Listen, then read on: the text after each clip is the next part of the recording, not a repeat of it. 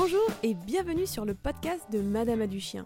Vous êtes en train d'écouter la deuxième partie de l'épisode 6, Société, culture et cochon. Nous vous souhaitons à tous une très belle écoute.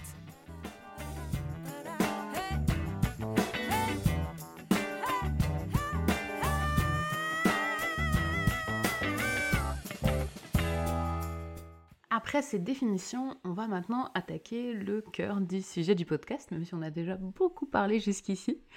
Et on va commencer par parler de ce qui se passe dans le règne animal. Donc, on va commencer par aborder le sujet bah, qu'on connaît le mieux, qui nous concerne le plus directement, qui va être celui des chiens.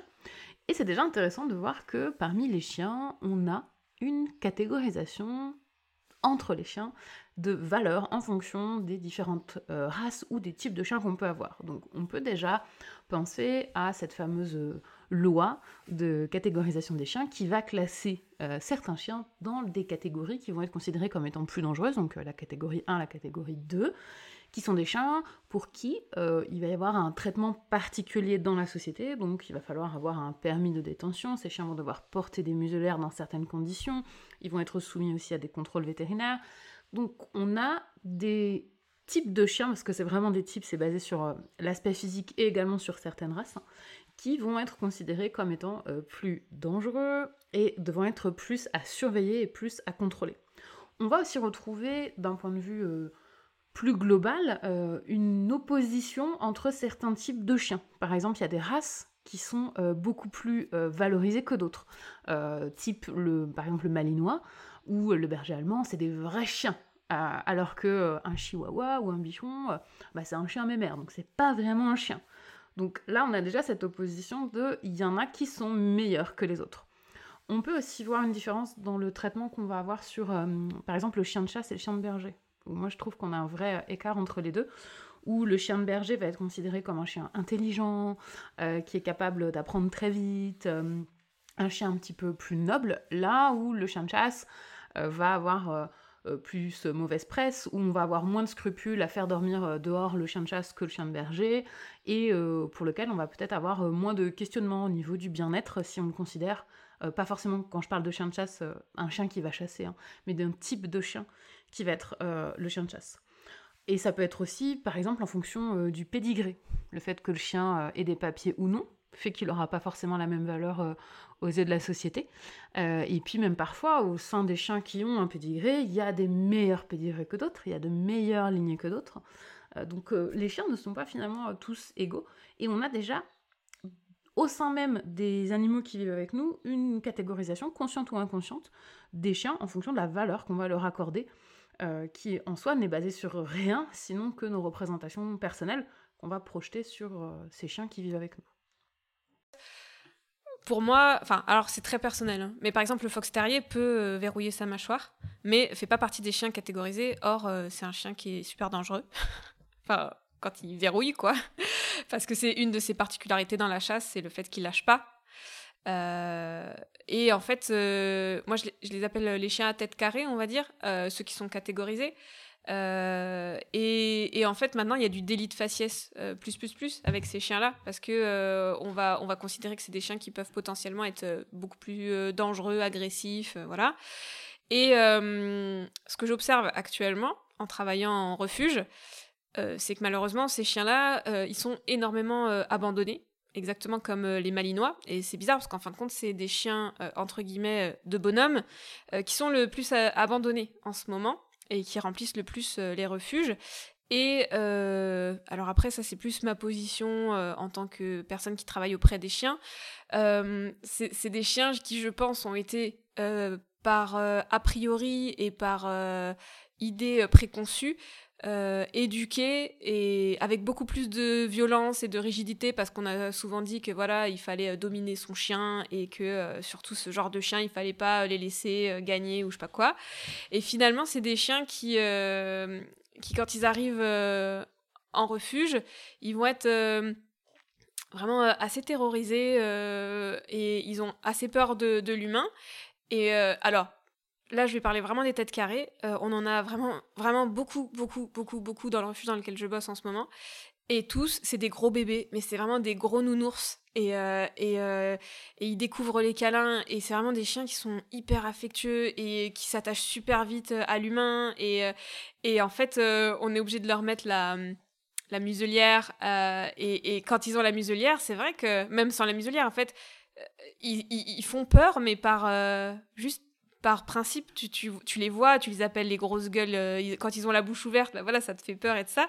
Et pourtant, c'est avec ces chiens-là que euh, on va avoir euh, le moins de problèmes euh, au refuge parce que contrairement euh, aux labrador, aux malinois euh, qui vont être des chiens qui vont peut-être gérer un petit peu moins la, pression, la frustration et tout, ça c'est des espèces de gros bébés qui, qui, vont pleurer, qui vont chercher le contact avec l'humain. Et à cause de ce délit de faciès et de la catégorisation, c'est des chiens qu'on va pas réussir à faire partir d'un refuge parce qu'un chien à tête carrée qui arrive en refuge, tout le monde considère que c'est parce que c'est un chien qui, qui, a mordu ou qui est hyper violent et tout ça. Et donc il y a vraiment toute cette image qui est véhiculé euh, sur la violence que ces chiens pourraient avoir en eux, mais que moi, je j'observe tellement jamais, quoi. Euh, et que euh, les petits labradors, les petits croisés, les, chiens de chasse les malinois, je me fais pincer en permanence et ça peut aller jusqu'à la morsure, quoi.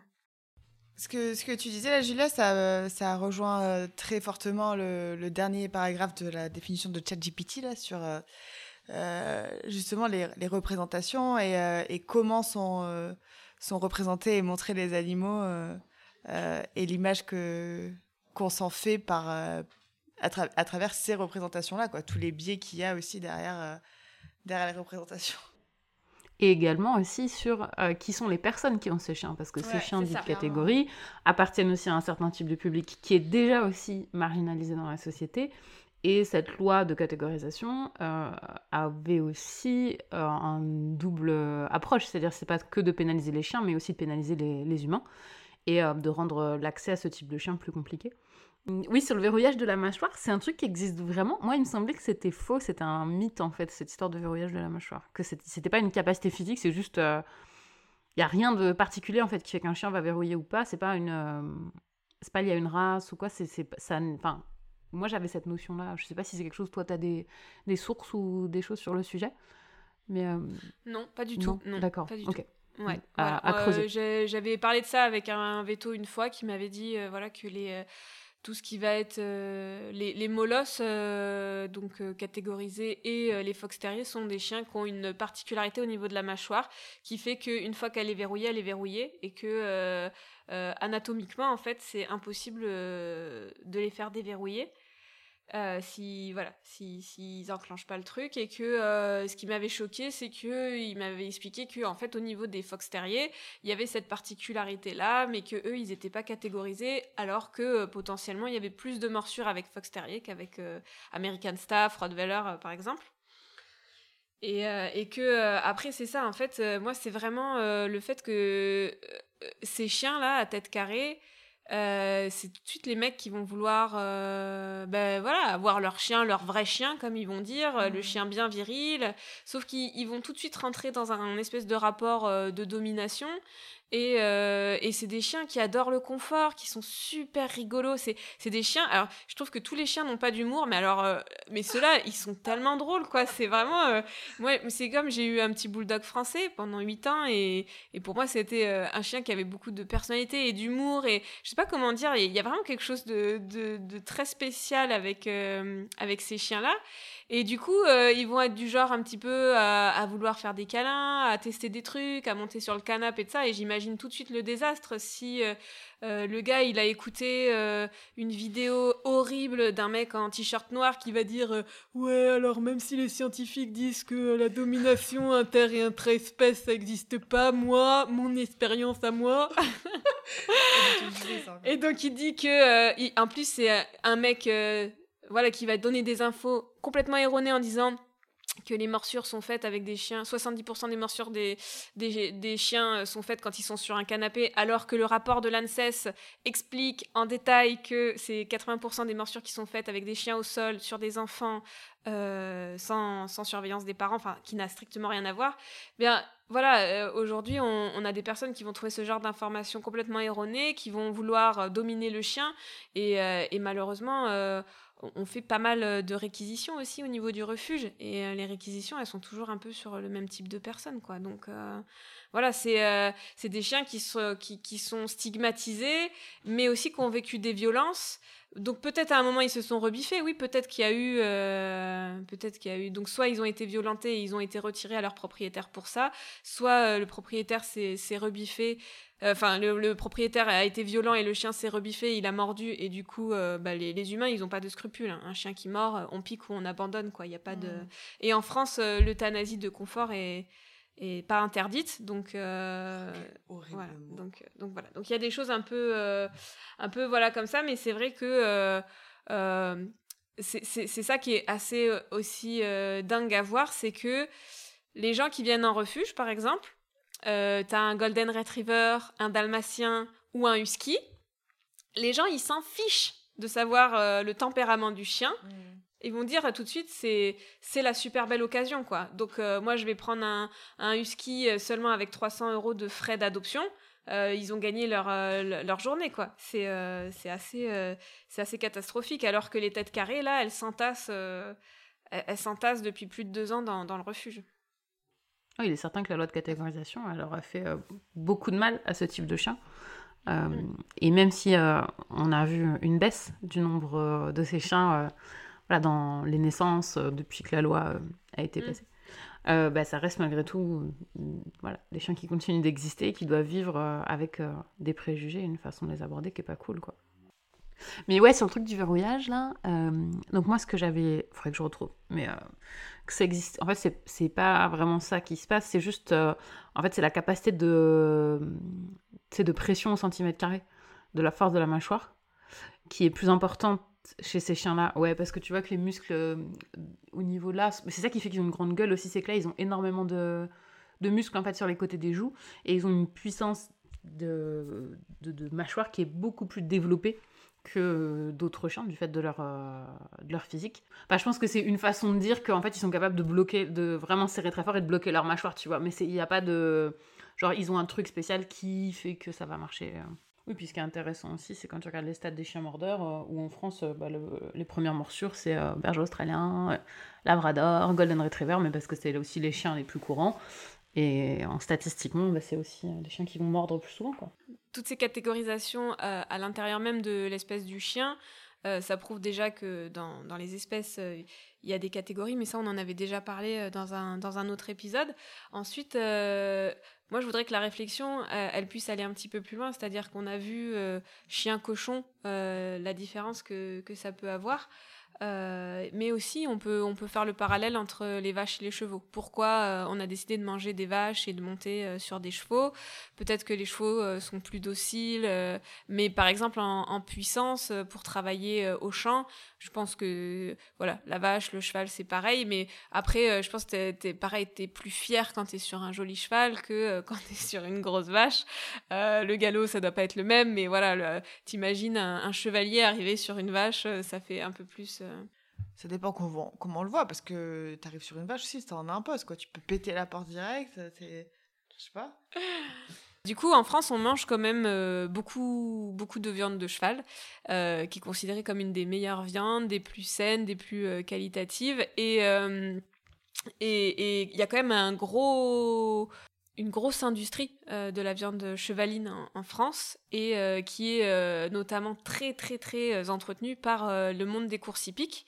Et ça, je pense que c'est quelque chose aussi que les gens qui vont voir les courses euh, ou qui parie ou quoi, encore une fois, ça, ça fait pas penser à ce que tu disais tout à l'heure, la dissonance euh, cognitive. Mm. C'est que tu n'imagines pas, euh, quand tu vois ces magnifiques chevaux courir les uns contre les autres sur une piste, tu te dis que c'est des athlètes, que c'est des chevaux de haute qualité, voilà, bref, qui sont hyper performants, mais tu te dis pas que pour qu'un entraîneur puisse avoir un cheval comme ça, il a dû en péter 150, mm. quoi. Mm. Et que ça veut dire que c'est des chevaux qui, dès l'âge de deux ans, alors qu'ils sont en pleine croissance, sont montés, débourrés, violentés, euh, mis dans des box, euh, euh, traités comme des merdes, et puis que s'ils font pas l'affaire ou s'ils se blessent, bah, ça va cash à l'abattoir, quoi. Mais cash. Et, et là, il y a, y a, énormément de fric derrière tout ce business, et que, en fait, il y a, y a, quand même des, chevaux, enfin c'est aux alentours des 750, 800 euros en fait euh, le cheval de course en termes de viande, donc ça, fait quand même euh, un revenu et que quand tu vois le prix que ça coûte d'avoir un cheval, euh, les entraîneurs ils réfléchissent même pas, hein. c'est que c'est beaucoup plus intéressant de l'envoyer cash à l'abattoir dès que tu as besoin d'un petit peu d'argent et en fait c'est vraiment tu, convertis ton cheval en fric quoi. bah en fait ce que tu décris là dans des chevaux où il y a beaucoup d'argent des gros enjeux aussi économiques, euh, ce qui est assez triste à voir, c'est qu'on va le retrouver aussi dans des disciplines où c'est pas le cas. Donc moi, par exemple, je pratique l'agility, donc euh, sport canin. Pour ceux qui savent pas, les chiens qui vont euh, sauter des haies, courir dans des tunnels. Vous avez sans doute déjà vu des images à la télévision. Et c'est un sport qui réunit une petite poignée de passionnés. On doit être, je crois, 5 ou 6 000 licenciés en France. Donc voilà, on n'est pas extrêmement nombreux à pratiquer le sport. Et pourtant, on a aussi les mêmes approches de, euh, pour certains compétiteurs, euh, de prendre des chiens ou de faire même naître des chiens chez eux, euh, d'en garder 4-5, de commencer à les préparer très jeunes parce que bah, on va pas non plus les garder longtemps, ça coûte cher. Et si jamais ils ne présentent pas un profil idéal ou des performances adaptées, eh bien de se séparer de ces chiens. Donc bon, on ne peut pas faire de la viande de chien en France, donc ils sont pas vendus à l'abattoir, mais ils sont replacés chez d'autres personnes. Et tout ça se passe bien sûr euh, à couvert, c'est-à-dire qu'on va jamais avoir de visibilité sur ça. Et d'ailleurs, beaucoup, euh, beaucoup de ces personnes-là aussi euh, ne vont pas du tout communiquer sur le fait qu'ils ont par exemple un chiot. Pour pas qu'on se dise, mais hmm. six mois après, pourquoi il n'y a plus le chiot en fait Et d'un seul coup, ils ont arrivé avec un chien qui a 18 mois, on se dit, ah, c'est incroyable Qu'est-ce qui s'est passé pendant un an et demi? Pourquoi est-ce qu'on n'en a pas entendu parler? Et c'est souvent parce qu'il bah, y en a eu deux, trois autres avant. Euh, qu'on n'aura pas vu quoi. Donc même dans les moments où il n'y a pas forcément mm. d'argent, parce que dans l'agility tu gagnes aucun argent, tu ne fais que le dépenser. C'est vraiment si vous avez de l'argent à dépenser, faites de l'agility. Euh, parce que là vous allez pouvoir euh, en, jeter par la fenêtre. Donc il n'y a aucun argent à gagner, même si souvent c'est aussi des gens qui vont être coach ou vendre des stages et tout, donc ils ont quand même un intérêt à avoir des résultats pour pouvoir après derrière vendre ce qu'ils font. Mais c'est même dans ces milieux-là, il y a quand même ce genre de pratique quoi. Donc ça, ça m'avait vraiment choqué, où on s'imagine que le chien euh, est un peu préservé de ce genre de choses euh, en tant que, encore une fois, meilleur ami de l'homme, et finalement, c'est pas forcément le cas. Mais euh, c'est pareil pour les chiens d'élevage. En fait, il y en a beaucoup qui sont réformés. Quoi. Mm. On considère qu'à 5 ans, à 5 ans la chienne, elle a fait suffisamment de portée. Du coup, on, va, on, va, on va essayer de lui trouver une famille pour qu'elle ait une vraie vie de chien, soi-disant. Enfin, tu vois, c'est dit un petit peu enrobé et tout ça. Et, et moi, ça me choque trop parce qu'en fait, les gens, quand ils vont chercher un chien de race, bah pareil, ils choisissent cette race parce qu'ils aiment bien, ou parce qu'ils imaginent qu'ils aiment bien. Et puis derrière, bah, peut-être qu'ils euh, ils encouragent un trafic en fait euh, et de la maltraitance euh, de, chiens qui sont utilisés juste pour produire bah, des, chiots qui vont pouvoir amener de l'argent. Et là où je suis hyper choquée, euh, l'autre jour j'ai été contactée, enfin il y a plus d'un an, par une éleveuse de Pomsky. Alors euh, je connaissais pas du tout, euh, c'est Pomsky et d'autres races de, mini husky. En fait c'est des huskies miniatures et de ça. Hmm. Et donc elle était très intéressée par un de mes livres et, et donc elle voulait, elle voulait que je lui fasse un prix pour mes livres donc je lui ai fait un prix revendeur qui était très très intéressant et elle m'a dit donc qui était moins de 10 euros et euh, elle m'a dit que c'était euh, trop cher, en fait. Hmm. Et euh, quand elle m'a dit la valeur, enfin le, prix des, chiots, qui était entre 5000 et 7000 euros, j'étais mais tellement choquée. Et elle trouvait que c'était trop cher de d'offrir un livre de 10 euros. C'est mon livre sur la prévention morsure, là c'est le livre voilà, pour offrir aux familles qui ont des enfants. Et je me suis dit, mais à quel moment elle imagine que moi, mon livre que je lui fais à 8 euros, c'était à 8 euros, je lui faisais un prix revendeur, c'est trop cher à inclure dans son prix des 5 à 7 000 euros le show, quoi. Et, et, les gens qui vont acheter ça, mais en plus, déjà, on est sur du trafic génétique plus, plus, plus, bah qui fait que, oui, euh, les gens, ils adorent les huskies. Ah, mais un husky qui est mini, ah, mais c'est trop merveilleux. mais on va encore partir, à mon avis, sur des tares génétiques de dingue, hein, mmh. comme on a fait pour euh, le berger australien. Et puis, euh, voilà, ça va finir complètement en, jus de chaussettes. Mais, euh, mais voilà, il y a quand même, euh, même au niveau rien que de l'élevage de chiens, il y a quand même un, gros schmil. Euh, là, moi, je, vois des gens qui commencent à adopter des chiens réformés d'élevage parce que voilà, ils ont 5 ans et que. Mais bon, tu vois, quand tu vois leur, bah, les, vulves des chiennes, quand tu vois toutes les surinfections au niveau de l'utérus qu'elles ont, l'état de leurs mamelles, l'état de leur pauvre carcasse là et tout, tu te dis mais comment ça se fait que c'est encore autorisé? Et je me rappellerai toujours quand j'ai passé la cassette euh, euh, j'ai passé la cassette euh, bah, pour, pouvoir, pour pouvoir faire le métier que je fais aujourd'hui, bien que ça m'ait rien apporté. Mais ça m'a apporté un truc, c'est que j'ai vu les gens qui passaient la cassette et qui étaient des chasseurs avec des meutes énormissimes de chiens, des dresseurs de chiens de chasse et des éleveurs et des éleveuses. Et parmi ces éleveurs-éleveuses, c'était de l'intensif. Et je, je, ne pensais pas qu'en France, c'était possible de faire de l'élevage de chiens intensif. Mais si tu as besoin de deux jours de formation pour te lancer dans l'élevage de chiens intensif, et c'est des chiens qui vont jamais voir l'humain et euh, vraiment qui sont euh, euh, mis en enfin euh, qui sont qui sont euh, fertilisés euh, voilà tous les 3 4 matins dès que c'est possible et vraiment qui sont exploités deux à trois fois par an. Enfin c'est enfin c'est assez à gerber mais vraiment à mhm. gerber. Et les gens ils disaient ah bah oui moi en ce moment j'ai 200 chiens sur le sur sur le site. Et enfin tu, tu, te dis, mais les gens qui vont chercher un chien sur ce genre de site, c'est vraiment, ils n'ont pas eu l'information, mais c'est pas possible de pas, de pas pouvoir juste imaginer que on est sur de la pure maltraitance et du business d'animaux, quoi. Près de chez moi, il y a euh, la plus grande ferme à chiens de France, où il y a plus de 1000 reproducteurs sur le, le site de l'élevage. Et, pourquoi personne n'en parle de ça? Bah, je sais pas, il doit avoir tous ces petits agréments qui vont bien et ça doit tout bien passer, tu vois. J'imagine que il n'y a pas de loi qui devrait s'appliquer à ça, ou j'en sais rien. Et puis, bah, c'est assez horrible. Donc tu dis euh, que les refuges sont pleins partout, partout, partout en France. Les fourrières sont pleins. Il y, a de la place plus nulle part. Et il y a des gars, des, enfin des personnes qui, euh, oh, ça doit être des gars. 1000 reproducteurs. Pardon. plus de 1000 reproducteurs, ouais. Et après, pendant la cassette, j'étais mais tellement choquée parce qu'alors là, il faut que cette information elle soit dite quand même.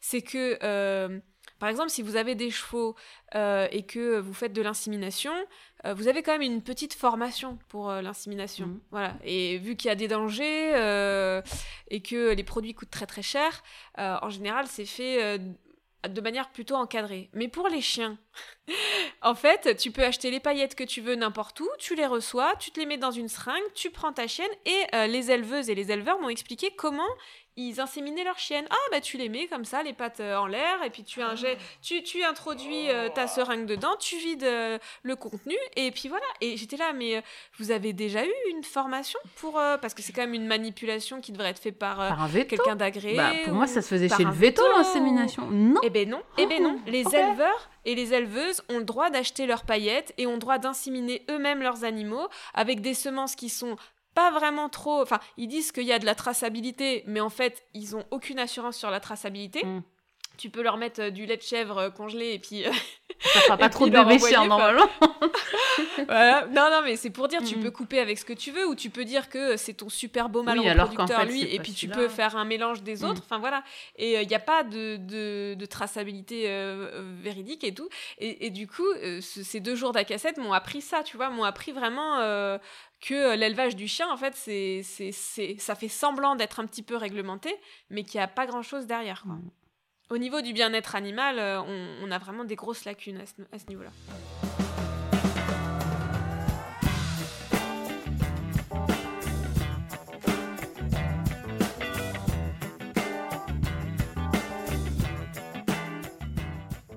Peut-être pour faire la transition avec la partie euh, suivante, même si c'est pas de la chasse, quand tu parlais des chevaux tout à l'heure, euh, ça, je voyais un parallèle aussi avec les, taureaux d'élevage euh, qu'on élève pour la corrida et, euh, et les personnes qui sont les aficionados et aficionadas, comme on dit. Euh, L'argument qui revient régulièrement pour justifier la corrida, c'est ouais, mais regarde la vie qu'ont ces taureaux avant avant le, la, corrida, avant de se retrouver dans l'arène, quoi. Ils sont dans des champs, euh, euh tout le monde s'occupe d'eux, ils ont leur la meilleure vie, enfin, c'est la vie de rêve pour un animal. Ouais, enfin, si la finalité derrière, c'est d'aller se faire buter dans une arène, euh, euh quel est l'intérêt de passer 3, 4, 5 ans, enfin, je sais pas à quel âge ça, ça termine dans une arène, un taureau, mais quel est l'intérêt, du coup, de, d'être élevé, d'être chouchouté et choyé pendant 3, 4, 5 ans si c'est pour terminer euh, de cette manière-là aussi, tu vois, ça, ça, me faisait penser à ça, ce que tu disais sur les gens qui voient euh, le cheval de course comme un athlète et tout, et qui mm. derrière s'imaginent pas, bah, c'est un peu l'inverse. Euh, enfin, il y a un processus un peu inversé ou en parallèle avec, avec les taureaux qu'on élève pour la corrida, je trouve. Euh, enfin, les courses hollandaises, ça va être la seule façon de conserver euh, la race locale des vaches, euh, ah, des vaches landaises. Voilà, ils vont te dire ah ouais oui, mais s'il y a plus les courses landaises, bah, il y aura plus cette race, elle va plus exister. Ah, il y a un sacré manque d'imagination parce qu'il y a quand même plein d'autres choses que tu peux faire qui n'impliquent pas de stresser des animaux à les faire courir après des gens dans les rues. Enfin non, je sais pas. Voilà. Après, ça reste quand même, que ce soit la course landaise ou la corrida, c'est quand même tester sa virilité quoi je veux dire euh, il y a déjà il y a, quasiment que des mecs qui font ça mm. Et, euh, et, les jeunes euh, dans les fêtes landaises et tout ça c'est vraiment au moment où ils sont un peu bourrés ils vont y aller pour tester leur virilité et tu vas les voir vraiment ça roule des mécaniques ils font pas enfin je veux dire il y, a rien d'intelligent derrière hein, dans tous les cas et, dans, je sais pas si vous savez aussi dans, dans le sud-est ils font ça aussi ils, lâchent les, des taureaux ou des vaches dans la rue aussi et tu peux te te mettre au milieu et euh, essayer d'arrêter le, le, le, taureau euh, à main nue. Euh. Pourquoi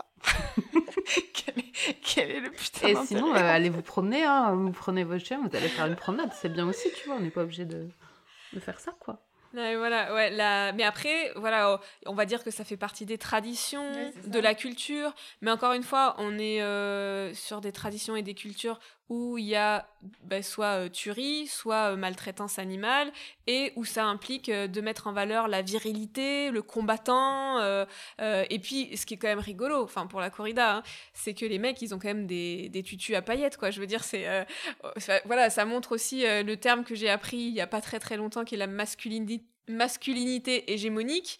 le mec, tu, tu le mets comme ça dans une soirée, euh, il va pas du tout être respecté. Ah, mais bon, avoir des paillettes euh, et des froufrous euh, au milieu de l'arène avec un énorme taureau qui te fonce dessus, ah bah là, t'es la star locale. C'est assez, assez incroyable. Et ça, véhicule quand même beaucoup de. Ouais, de, de violence et, et, et, et, les gens qui vont voir ça, c'est c'est tellement malsain en fait parce que qu'est-ce qui, qu'est-ce qui est euh, intéressant, qu'est-ce qui donne envie de voir ça, c'est qu'il y a du danger. En fait, tu sais que à tout moment, il y en a un des deux qui va morfler mais grave. Donc ça, soit, ça sera soit le mec, soit le, soit le taureau. Mais en fait, tu vas à, au combat de gladiateur, à la condamnation à mort d'un des deux.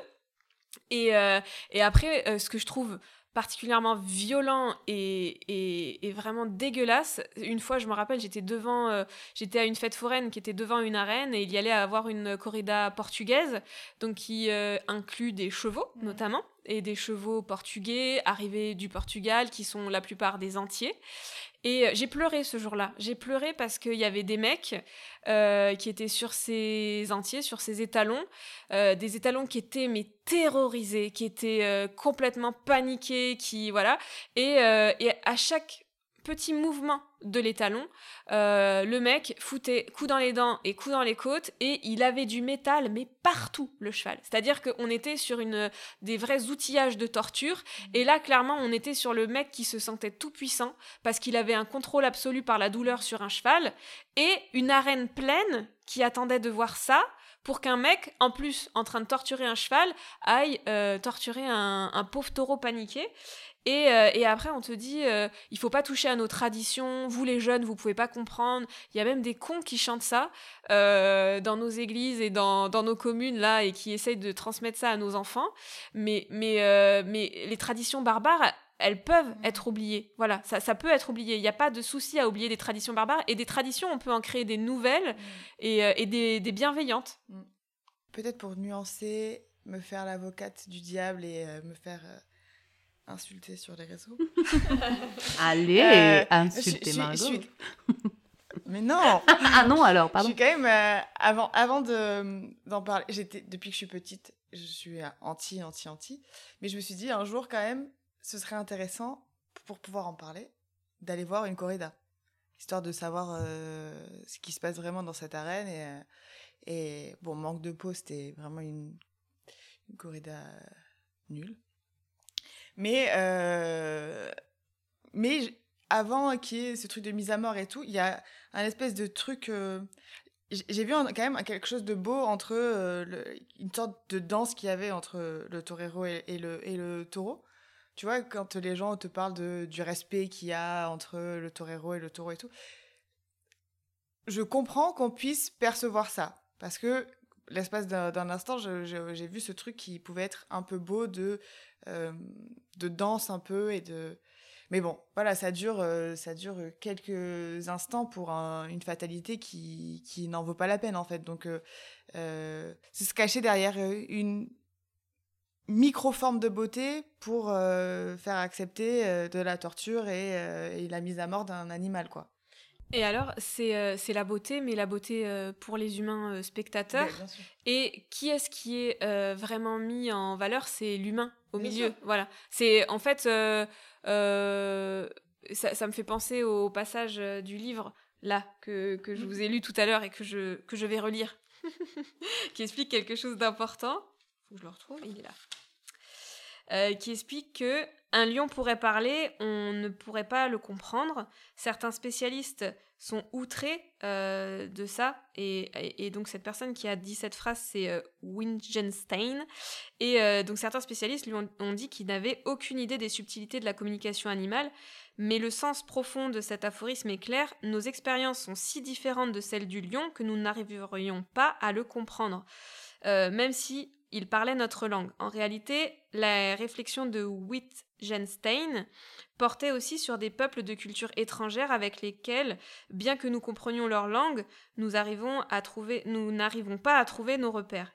Il voulait souligner que notre capacité à entrer dans la vie intérieure des autres humains étrangers ou organismes différents était limitée. Et là, en gros, on trouve ça beau, mais d'un point de vue humain. Et, et, on n'essaye pas d'imaginer euh, à aucun moment, d'un point de vue du taureau, ce qu'il vit.